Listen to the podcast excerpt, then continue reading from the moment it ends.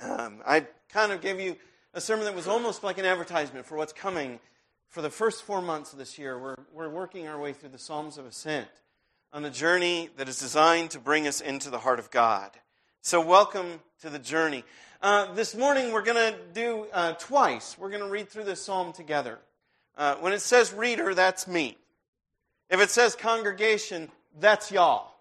And if it says men or women, this is not rocket surgery. I'm pretty sure you got this, okay?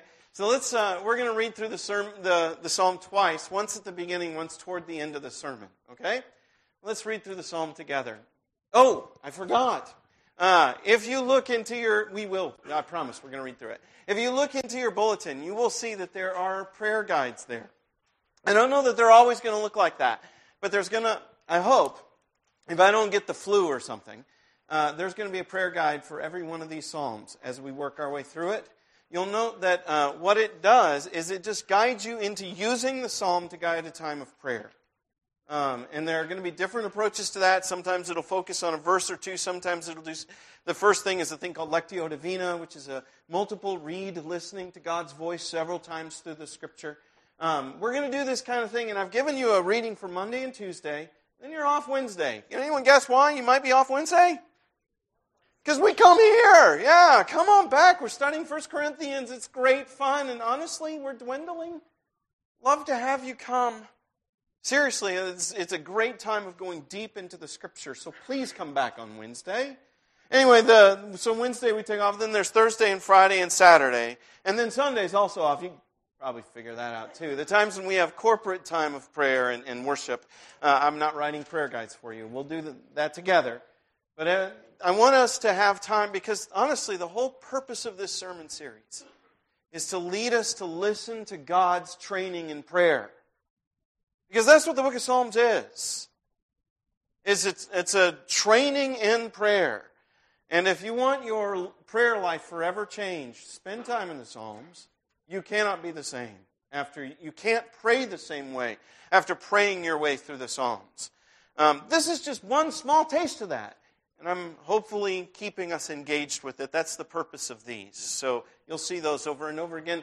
And they'll give you some guidance. If they're not helpful to you, don't use them. But don't stop praying. And prayer is the lifeblood of the church. We need to be deep into this. Let's read through this prayer together. In my distress, I called to the Lord, and he answered me. Deliver me, O Lord, from lying lips, from a deceitful tongue.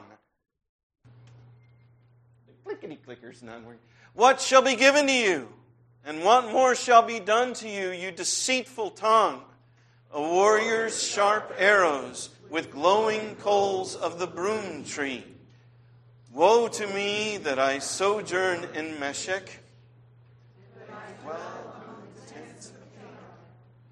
Too long have I had my dwelling among those who hate peace. I am for peace, but when I speak of it, they are for war. What you just read together would probably have been used like this. As the journey would go from wherever they were, from wherever they were living on their way to Jerusalem three times a year. They would gather around a campfire in the evening. One of them would probably bring out some kind of stringed instrument or maybe a flute. And they would begin to sing together the prayers that God had given to the people for the purposes of the journey. They would both sing and pray because there's no way, well, I guess you can if you want to, you can sing these words just like you can sing our hymns and never engage your heart. But if you sing the words you just said, and if your heart is engaged at all, it is a prayer song. We don't have the music. We don't know what tunes they sang. But we know their prayers. And these prayers are meant to capture us. And so imagine on the first night, and maybe the first night we'd have a couple of songs. It depends, I suppose, on how far away you live.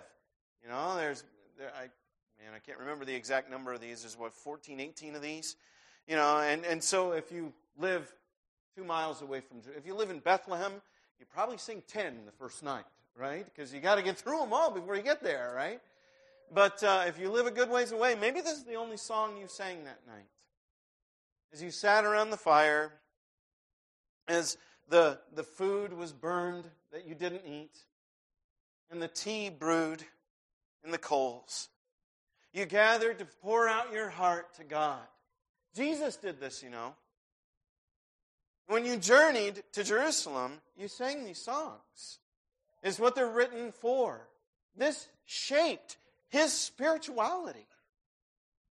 This, this regular rhythm of being with God was something that they used. And it leads us into the heart of God.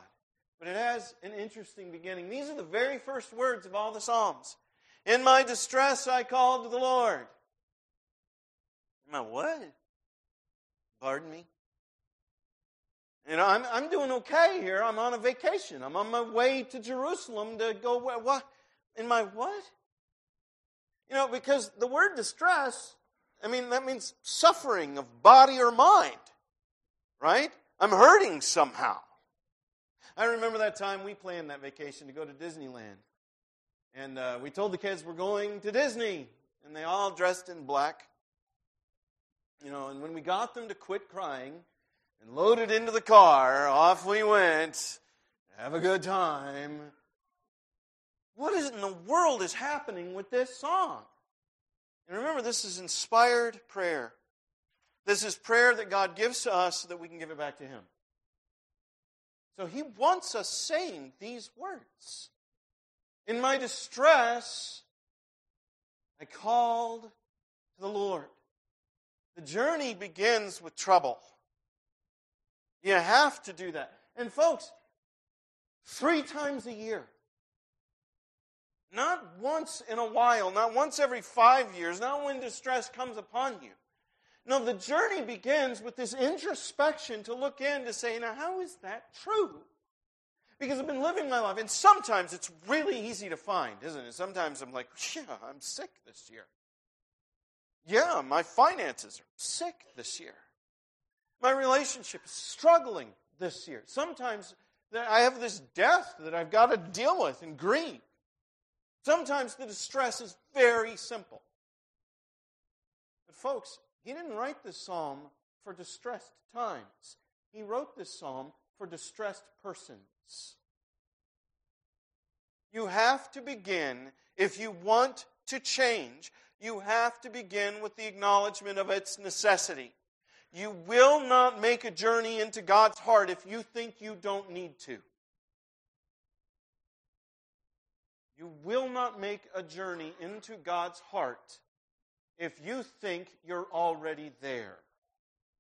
And so, God, training his people to pray, begins the whole trip by saying, Now remember, you are distressed, whether you know it or not. Folks who do not acknowledge and recognize their distressed nature become religious jerks. These are the folks who will kill Jesus Christ and think they're right to do it. They don't acknowledge what a mess that they are. They will look at other people within the church with hostility and think they're right. Me and God, we're both mad at you. Well, one of you is. One of you is. You know, they will go, you know what, but I'm right. You might be right, but you're still distressed. Because if you aren't filled with love, compassion, mercy, and grace, then you're nothing like God. If what's in you is selfishness, anger, resentment, rage, lust, etc., then you are distressed whether you know it or not. And so the whole journey into God's heart begins with In my distress, I called upon the Lord. And you go, What distress? And the psalm calls it, Well, take a catalog. Have a look. Are you distressed? I have yet to be able to pray that prayer and not recognize that it's true. Someday, maybe. But I suspect I'll be able to to pray that as a foreigner to it when I'm resurrected. Because right now I live a redeemed and yet still broken existence. My recreation is done and yet also incomplete. I am already what I will be and not yet what I will be. Both of those realities are true. And I will always be able to confront the need to change. And I will see it in broken relationships. I will see it in estrangements. I will see it in weakness. I will see it in uncontrolled hunger. I will see it in anger and bitterness. I will see it where I think I'm right and I'm not loving. And the whole journey begins within my distress to remind me I am not home yet. I am not whole yet. And I must cry out to the Lord. My only hope is the Lord my God. The psalm puts in front of me a couple of pictures of what that distress looks like. Deliver me, O Lord, from lying lips, from a deceitful tongue. Now, this is true of the entire psalm. There are two ways of reading this. And one way of reading this looks at this to say, the problem is outside of me. I am surrounded by people who lie to me. They want to hurt me by deceiving me, by controlling me, by manipulating me. And that is a very real danger. And it is not wrong to pray that. God, deliver me from those who would hurt me. But I will suggest there is a deeper way to pray the entire psalm. Because the real threat that we face rarely comes from without. For the most part, when I'm threatened by somebody else, I can see the injustice of it and I can stand up against it and say, that's not fair. And I can run to God. But the real danger comes, the real dangerous mouth is the one on my face. The real threatening lie is not the lie I hear, but the lie I tell. And whether I tell it to someone else or I tell it to myself, this is the great danger. The great danger of the deceptive tongue is that I should have one. Now, for some of us, we've been walking with God long enough that that rarely happens. But sometimes what that means is that the lie shifts. The lie shifts from the lie that tries to manipulate and control other people and what they think about me so that they won't think less of me. You know, I, I, wasn't I wasn't late, I was delayed and it wasn't my fault. Or I no, I promise it's in the mail, or whatever that lie is that makes other people think you're an okay person. It moves from that to I'm an okay person. The lie that we tell ourselves is the lie that will kill us. Because it's the lie that keeps us from dealing with distress. And he says, I, I need to be delivered. I need to be delivered from lies. God, rescue me. Lead me into the truth. I want to be fully alive. I want to be in your heart. Guide me out of where I am to where I need to be. But what does that look like? Another way of translating this is uh, what more shall be given to you is also what can it profit you? What good can come of it? What more shall be given to you? What more shall be done to you, you deceitful tongue? A warrior's sharp arrows in the glowing coals of the broom tree. What's that about? Well, that's, you know, if you're reading it from without, it's saying, God, fill up my enemy who's trying to hurt me with arrows. The psalmists do pray those kinds of prayers. You know, I'm not going to fill him up with arrows, God. That's what those psalms are trying to do. God, I give to you the necessity of vengeance. Please avenge me. I am mistreated. I am abused. Rescue me. And so fill them up with arrows. But I won't. That's what the psalm can do for you. But if I look inside and say the real threat is my mouth, what on earth am I asking for here? What is my prayer calling on God to do? Let me ask, what are you willing to endure in order to become holy? Surgery? Spiritual surgery? If I walk up to you with a knife and I cut open your midsection and I rearrange your organs, I'm doing some terrible violence to you. But if I'm wearing a surgical mask when I do it and it's because you have a sick appendix, I'm saving your life. The call, God, fill up my mouth with arrows, is you saying, God, I will suffer for holiness' sake. If you have to shame me, embarrass me, destroy me, whatever it takes, I want to be what you want me to be. And I am not. So if I must hurt to find my way through, then do it. Do you have the courage to pray that? Who might you become if you did? Feel free to light the fire, God. I know that you don't do anything to me, ultimately to my harm. And my faith needs testing by fire, so purify me. I will suffer if that's what it takes. You know, there's never been a culture so afraid of suffering as ours is because we have lost sight of the idea that anything good can come from it.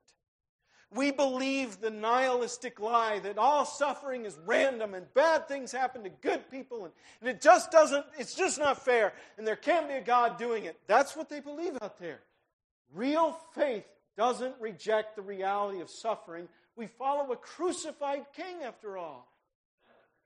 So we embrace God, do what you must, do surgery if you have to, hurt me if it's necessary to get this thing right because it's so often wrong.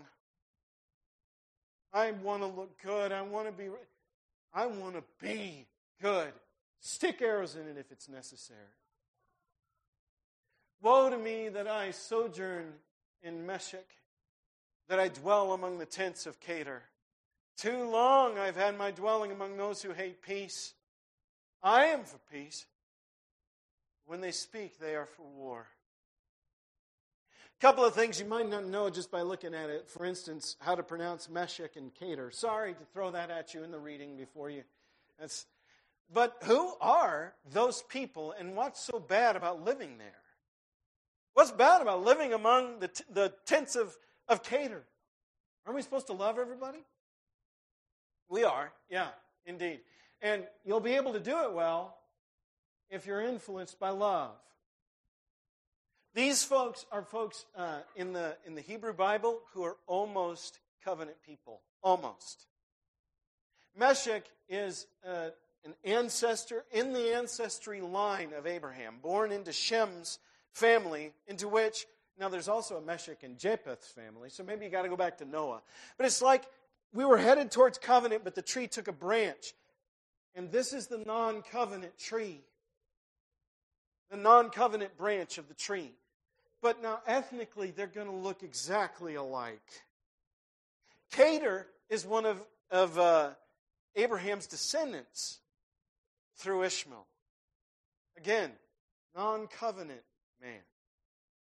But ethnically, they look exactly alike. This is saying, for too long, I've been around people that are just like me, but they don't have covenant with you. They didn't live in covenant, so they don't have your covenant guidance. And they're what's influencing my heart. And I can see who they are. I can see what their value system is. They're all about war. They're all about selfishness and hate. They're all about name your value system that's different. Authenticity. And Our culture loves just be who you are. What if you're a jerk? I'm an authentic jerk. That's a problem. What if you're a sinner? Yeah, but I'm authentic to who I am, and you don't get to tell me it's bad. Well, maybe I don't, but God does. God absolutely says it to everybody. Be better than this. He calls to everyone.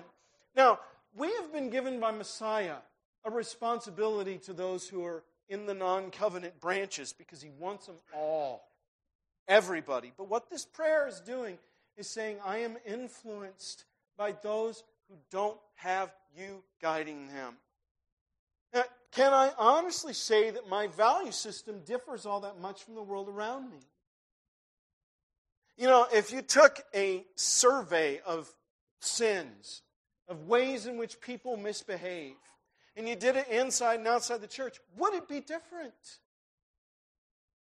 Or are we like, do we look more like Americans than Christ? And what voices are guiding me? How do the, peop- the way people around me see things affect the way that I see things? You know, if you have Fox News or you have CNN or, or MSNBC playing in your house 24 7, you are hearing a narrative. You're hearing a story about what's good and right, and it's telling you things to believe. It's not just telling you current events, it's telling you how to think about those current events. Both sides of the aisle are doing that to us. What social group do you interact with? Who are you with? Where do you go to your health club or do you get your medicine or whatever? All around you are narratives about what's real and what's true and what's important and what's sinful. Everybody's got them. Everyone has a catalog of sins. Are they God's? You know, because in some places it's sinful to love terrorists. That's not true here. We are meant to love everyone. But I am for peace. They are for war. What is shaping this heart that beats inside of me? As I start the journey into God's heart, I am called by the prayers that God trains me to say to look in and say, Who am I really? And do I even want the difference that God will put in me? To love everyone? Love everyone? Pedophile? Homosexual? Terrorist? Love them? Do I really want that? Because it's what he's offering. To make you into something that looks like him, that loves his enemies, that wants to, to do good to everybody, even those who would seek his harm. And that's what Jesus Christ did. Do I want that? And am I that? And as I begin my journey, I look in and I say, What's happening inside of me? Where is my hope? Because I tell you what, it is awful hard to overcome the news media or YouTube or the friend circle or any of it that is putting into me the need to lie and the need to, to embrace war when I want peace, but I don't really want it that much. What I really want is to be accepted and loved. How do I overcome this? I left out a few words at the very beginning. In my distress, I called to the Lord, and he answered me. And there's my hope. I have no hope of overcoming any of that by myself. Christianity is not a self help group. It doesn't mean that I'm not supposed to be engaged. Absolutely, my obedience is significant. But even there, I have to realize that I either have empowered obedience by the Holy Spirit or I have no hope at all. My hope is in the Lord my God answering the prayer I don't even want to pray.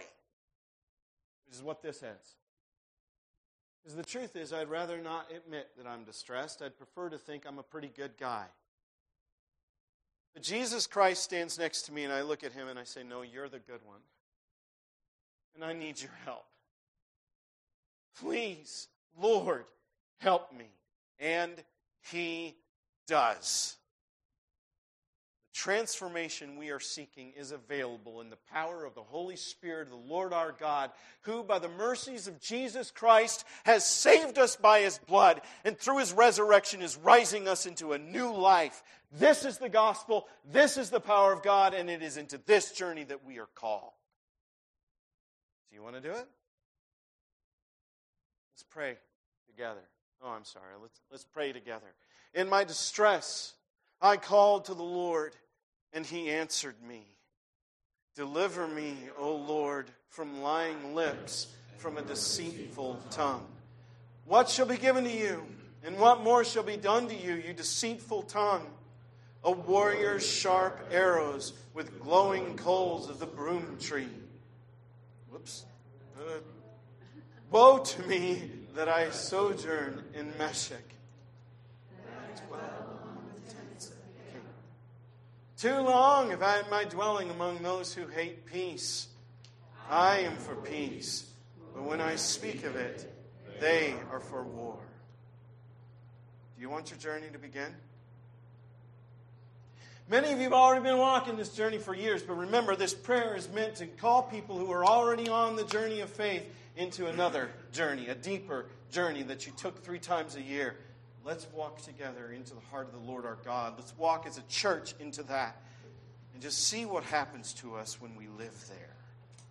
Let's walk deep together. If you know that that you're not on that journey, but you want to be and you need the push of the Holy Spirit, you want the prayers of the people of God, we will absolutely pray for you. It may be that you came here today and there's a burden on your heart that has nothing to do with what I've said, but, but you really need prayer. And if that's you, we want to pray for you. If you haven't begun a journey with Jesus Christ, if you're not a Christian, there's no better day to begin than right now. If this morning you're subject to the invitation of God, there's space right here. Come while we stand and sing. Open the eyes.